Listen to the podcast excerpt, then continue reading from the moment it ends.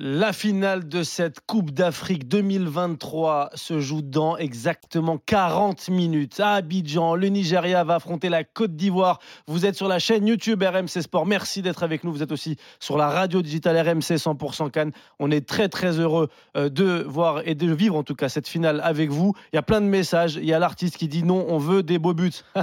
tu connais pas Aurélien Tiersin, toi? Tiens, on va aller le voir du côté d'Abidjan. Si à 0-0-0 euh, s'il y a 0-0, il y a beaucoup de 0 là. S'il y a 0-0, t'es gagnant, tu gagnes de l'argent et s'il y a des buts, tu te régales. Bon bah voilà, qu'est-ce que tu veux de plus Moi, je veux du spectacle. J'ai une question pour, euh, pour Mickaël qui est à tes côtés, Mickaël Poté, légende Du, football béninois. Les gars, vous, vous êtes au stade. Mickaël, rapidement sur le rapport de force entre le Nigeria et la Côte d'Ivoire. Euh, ici en plateau, Saïd disait la Côte d'Ivoire a un effectif bien plus garni, l'expérience aussi peut-être en plus. Mais depuis le début de la compétition, le Nigeria, c'est deux buts encaissés seulement. Et, toi, mieux que nous, tu le sais, puisque toi, tu as été sur un terrain de football. Quand tu ne prends pas de but, tu n'as déjà pas perdu le match. Non, c'est ça, ça c'est connu. Même euh, souvent à l'entraînement, quand attaque-défense, c'est souvent la défense qui prend le dessus, ça on sait. Oui. Maintenant, voilà, c'est vrai qu'ils ont fait vraiment preuve de, solidité défensive.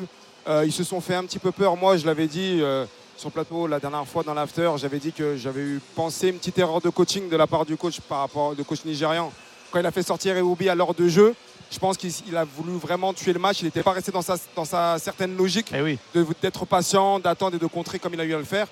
Là maintenant, voilà, c'est solide, on le sait. Par rapport aux Ivoiriens, je pense que, je ne sais pas, il y a, y a, moi je vois bien 50-50 en fait. Alors le cœur parlerait pour moi, pour les Ivoiriens, mais je, je vois bien 50-50 parce que franchement, les Ivoiriens sont imprévisibles.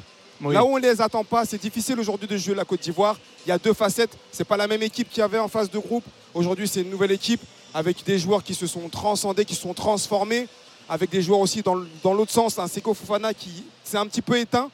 Mais voilà, ça reste un Seko Fofana qui a ce truc de se projeter, etc. Donc aujourd'hui, franchement, je vois bien un beau 50-50, même si c'est vrai que la solidité nigériane faudra faire attention quand même. Et c'est l'argument principal pour toi, Elton. Euh, tu disais que tu voyais, toi, euh, victoire finale du Nigeria, même si c'est un match nul, même si ça se transforme en tir au but, en prolongation pour toi, la solidité défensive du Nigeria, c'est vraiment la plus-value? Pour la simple et bonne raison, oui, que c'est très difficile de mettre un but au Nigeria. Et pour moi, c'est le principal enseignement de la compétition quand on parle du Nigeria, à savoir que c'est On avait des doutes avant la compétition. on, dire, on avait une grosse attaque, on avait euh, en disant que ça allait être des gros flops. Très doutes notamment sur, sa, sur cette capacité à vivre sans ballon. Et forcé de constater que ça a été leur point fort. Comme quoi le football a parfois euh, sa propre logique.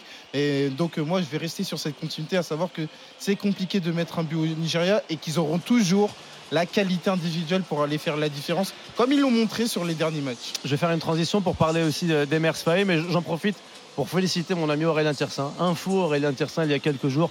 Jean-Louis Gasset ne sera pas vainqueur de cette compétition en cas de victoire de la Côte d'Ivoire, Aurélien. Oui, absolument, parce qu'il euh, a démissionné, donc euh, il ne fait plus partie de, l'effectif au sens large. Donc, euh, même si moralement les, joueurs lui ont apporté son soutien, il, il y sera pour quelque chose dans, ce sacre. Mais officiellement, sur la page Wikipédia de Jean-Luc Gasset, il n'y aura pas marqué Cannes 2023. Après, tu sais quoi, s'il si veut, on peut s'arranger. Moi, j'ai oui, trois mecs qui peuvent modifier. Ouais, ouais, si tu veux vraiment, Aurélien. Mais alors après, on s'est fait disputer souvent, Oussem, pour ne pas assez mettre le travail des Mers en avant, parce qu'on a ah. fait des débats effectivement sur Jean-Louis Gassier, y est-il pour quelque chose? Ce qui est sûr, c'est qu'Emers Faé y est pour quelque chose, puisqu'il a pris l'équipe avant les huitièmes de finale. Michael, c'est quoi l'impact selon toi d'Emers Faé sur, euh, sur cet effectif? C'est un impact psychologique. C'était la personne qui était la mieux placée pour moi. Il connaît le groupe par cœur. Vous savez, l'adjoint, c'est un peu comme le kiné quand, quand on est dans un groupe. C'est-à-dire que c'est avec à lui qu'on se confie souvent. Eh Donc c'est lui le mieux placé, un peu le plus proche des joueurs. On a souvent tendance à aller vers l'adjoint pour euh, passer des messages. Et aujourd'hui, c'est ça. Et les joueurs, aujourd'hui, s'il a eu cette facilité à mettre des caissiers sur le banc, des gradelles en titulaire, etc., c'est parce que justement, il sait. Et comme je l'ai dit, je le répète, les Ivoiriens, les joueurs, les caissiers et compagnie, ils le respectent beaucoup, Emers. Ah c'est leur grand frère. et ça, ça joue. On voit, parce que nous, on se dit quoi? C'est des grosses têtes, etc. Oui, certes, de l'extérieur. Mais de l'intérieur, croyez-moi que les caissiers et compagnie, ils respectent beaucoup leur grand frère qui est Emers. Donc ça, ça joue aussi et ça a eu cet impact-là. Donc Emers n'a pas eu de problème, bien sûr, avec l'aide de Guy Demel aussi. Tout ça à, faire les choix forts. Mais voilà, lui, il a vu ça comme quelque chose d'assez logique. Donc je pense que cet impact-là, c'était le meilleur. Et puis aussi, il faut le souligner, il a bien géré le fait que, malgré qu'il a été nommé, on entendait des noms comme des Hervé Renard, eh etc. Lui, il est resté stoïque, il n'a pas bougé. Il s'est dit, lui, quand on lui posait la question, il parlait même pas ça, il répondait même pas. Il était dans son truc. Donc vous savez, ça peut déstabiliser, mais lui, pas du tout.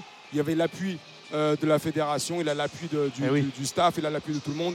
Et ça, c'est bien et je pense que ça l'a mis aussi euh, en confiance. Mi- Michael, j'en profite pour rebondir sur, sur un truc que tu as dit et qui m'interpelle. Est-ce que tu penses que pour réussir sur le continent africain, il faut avoir été ce grand frère? Ou peut-être même pas ce grand frère, mais quelqu'un qui a brillé avec le maillot de la sélection Pas forcément qui a gagné des titres. Hein. Emers, euh, il n'a pas ébloui avec des, des trophées, mais il a été présent. Il a eu ce rôle de grand frère. Je pense à Walid Regragui, je pense à Belmadi, je pense à Aliou Cissé avec le Sénégal. Est-ce que pour toi qui connais bien ce continent, euh, tu penses que c'est nécessaire? Nécessaire, pas, pas spécialement, mais un plus, oui. Parce qu'on peut citer d'autres cas aussi. Hein. Hervé Renard qui a fait ça, Eh on oui, peut oui. en citer beaucoup. Moi, j'ai eu mon coach du CIE aussi qui a fait du très bon boulot. Donc, pas que, mais c'est vrai que c'est un plus. C'est vrai que c'est un plus toujours d'avoir quelqu'un de la maison. On parle en équipe nationale, mais même en club, c'est pareil. Souvent, quand tu prends des. des- Il y a eu, euh, bon, on va dire que je suis supporter de l'Olympique du Lyonnais, mais Serge Sage, ce qu'il fait aujourd'hui à Eh l'OL, oui. c'est ça, c'est il connaît la maison. Et ça, c'est un plus. Ouais. Voilà, donc moi je pense que c'est un plus. Est-ce que c'est nécessaire? Je, ne- je ne sais pas encore. On verra à l'avenir, même si bien sûr les, les stats, euh, ce qui se passe aujourd'hui le montre que des Regragui et des Belmadi font du bon boulot parce qu'ils connaissent très bien la maison. Mais voilà, moi je resterai plus sur le fait que ça soit un plus, que ce soit nécessaire. Parce Oui, qu'il oui. faut pas. Voilà, il y a aussi euh, des compétences aussi qui sont là. On peut être le grand frère, on peut connaître la maison, mais sûr. pas avoir les compétences qu'il faut. Donc moi je resterai plus que c'est un plus. Bah, surtout Voilà. si José Pesero remporte la canne ce soir, lui, Ah c'est oui. pas le grand frère Rien à des, voir. des Nigérians.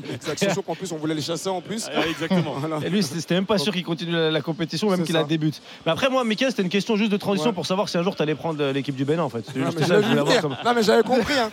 j'avais compris. Ça. J'avais compris. bah- Ce n'est pas le sujet de ce soir, mais je te cache pas que voilà, on y On y pense, En fait, sûr. c'est voilà, aider comme on peut. Et donc, euh, c'est vrai que je passe mes diplômes à côté, mais voilà. Mais toi, tu continues, on, est bien d'accord, hein, tu continues ta carrière en ce moment. Pour l'instant, je continue un peu. Je suis censé continuer là, mais pour l'instant, euh, je Ouais. prends du plaisir. J'ai encore une année de contrat en option l'année prochaine. Ouais. Donc, on verra. On verra comment ça va se passer. Très bien. C'est vrai que ça donne envie là. Ben oui, bien sûr. Je me dis, tu te dis, je vais avoir un rôle, Ouais, emmener mon pays, emmener, emmener mon pays. Tu as t'as apporté le maillot, tu dis, putain, je peux l'emmener sur une ça. compétition continentale et tout. J'imagine que ça va être des que- trucs incroyables. Bien sûr, bien sûr, mais, mais c'est pas, voilà, comme on dit chez nous, c'est pas gâté, comme on dit. Donc, C'est pas euh, gâté. Voilà, on verra. Et puis de le vivre aussi comme ça, de l'extérieur aussi, euh, puis mon autre pays d'origine, ça franchement, ça fait plaisir aussi quand même. C'est vrai que c'est beau. Voilà. Euh, Elton, Saïd, ne bougez pas. On écoute Emers Faye. On lui a demandé en conférence de presse si lui, il se trouvait spécial, s'il pensait qu'il avait eu un impact sur cette compétition. On l'écoute. Ouais, c'est une question difficile. hein. Non, non, pas spécial. La chance que j'ai, c'est que je connaissais, je connaissais le groupe euh, depuis, depuis presque, presque deux ans. J'ai rien inventé, je fais vraiment des, des choses basiques. Le plus important, c'est vraiment le groupe, c'est vraiment que, que tous les joueurs de ce groupe se sentent, euh, se sentent importants. À partir du moment où, où- où les joueurs se sentent euh, dans cet état d'esprit-là, c'est beaucoup plus facile pour qu'il y ait une cohésion de groupe. Donc non, non, je pense, je pense pas être un, un- quelqu'un de spécial ou un coach spécial. Ce que j'adore chez lui, c'est l'humi- l'humilité qui, qui transparaît. Ouais, Modestie, il est modeste. Bien sûr qu'il y a quelque chose de spécial. Parce qu'on parlait de l'impact mental. Bien sûr. Bien sûr, son discours, il passe différemment que celui de Jean- de Jean-Louis Gasset parce que c'est le grand frère. Tout à l'heure, tu faisais l'analogie avec euh, Belmadi, mais si on regarde sur les dernières cannes, Belmadi gagne 2019, Aliou Cissé gagne 2021. Si Emers Faé gagne cette année, il y a une continuité sur ce rôle de grand frère. Le Oui. foot est aussi en train d'évoluer. On a parlé de l'aspect mental, mais on a négligé un autre aspect, c'est celui de la pression populaire.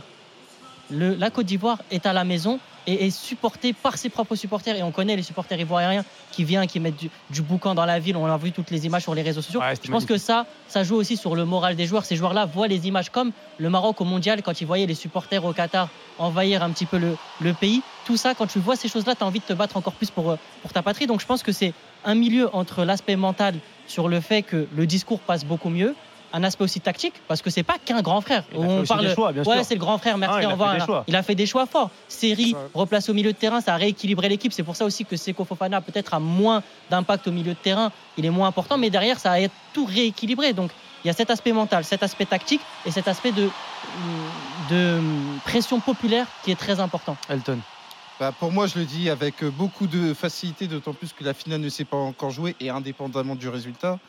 Pour moi, Emir est le coach de la compétition. Ouais. Et le coach de la compétition parce que bien au-delà de son rôle de grand frère, bien au-delà de son rôle de meneur d'hommes, c'est son autorité tactique qui m'a plu tout au long de la compétition parce que à un moment donné, quand on parle d'un match phase éliminatoire, tu es au bord du précipice, et ça s'est vérifié très souvent pour la Côte d'Ivoire, il faut être en capacité de se dire que je dois prendre des décisions à l'instant T, des décisions qui sont peut-être pas forcément acceptées. Je fais référence à. Ah, c'est Fofana, qui Eh sort oui, très tôt dans le match, mais qui est des, pas content. mais des décisions qui s'imposent. Et pour moi, c'est quelque chose de très important. C'est d'abord- la priorité à, l'équilibre de l'équipe. Exactement. Et au choix Tout fort. au long de la compétition, que ce soit face au Sénégal, face au Mali, face à la République démocratique du Congo, Emers Faé a été confronté à des tournants à l'intérieur des matchs où il fallait prendre des décisions. Des décisions qui se sont révélées fructueuses pour la Côte d'Ivoire sur le court terme. Parce qu'on lui a demandé ça dès qu'il est arrivé à prendre des décisions bonnes sur le court terme. Alors évidemment, le rôle de grand frère, il, il aide parce que, comme l'a dit euh, Saïd, c'est vrai que tu as Belmadi, c'est vrai que tu as Youssissé, parce que c'est vrai que c'est pas quelque chose d'anodin. En Afrique, il y a une certaine culture de la transmission. Emers Faé, bien évidemment, il n'aura jamais l'aura d'un Drogba, des frères Touré ou même d'un Zokora, mais Emers Faé était là en 2006. Eh oui. 2006 incarne le renouveau du football ivoirien.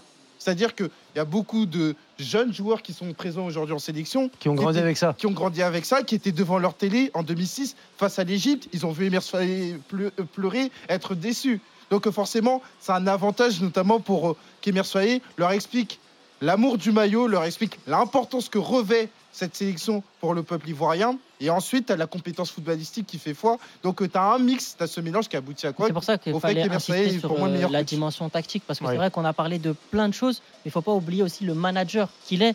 Aujourd'hui, voilà, le caissier, son utilisation, Ah oui, quand il est rentré à certains moments stratégiques du match, Adri- Ad- Adringa, quand il est rentré aussi à certains aspects clés du match où il a apporté sa patte, etc. Donc il y a tout ça, il ne faut pas le réduire à un simple grand frère. Ça, ça, souvent en Afrique, on a tendance à dire oui, c'est un grand frère, c'est un manager d'homme, mais c'est plus que ça. Et Vous en avez- plus, euh, Oui, juste pour terminer, alors évidemment, c'est un peu plus facile de dire, mais j'ai lu avec beaucoup d'intérêt l'interview d'Idriss Diallo, donc le président de l'AFIF, de la pré- de la présidence ivoirienne footballistique, euh, au micro, ou à l'antenne de Marca plutôt, Ouais. euh, du côté de la presse espagnole. Il te disait que lui, il avait dans l'idée qu'Emers Faé, dans un premier temps, s'installe dans Se le prépare, et d'ici 4-5 ans, il soit le sélectionneur de la Côte d'Ivoire. C'est que déjà, il y avait une idée que Emers Faé soit le coach de la Côte d'Ivoire parce que pour eux, et notamment pour le président de la fédération, il avait les compétences pour endosser ce rôle. Après, le football est le football, c'est-à-dire qu'il y a sa logique, il y a une logique interne qui arrive, Oui, à savoir une équipe qui est démobilisée, il faut faire un choix, et Emers Faé arrive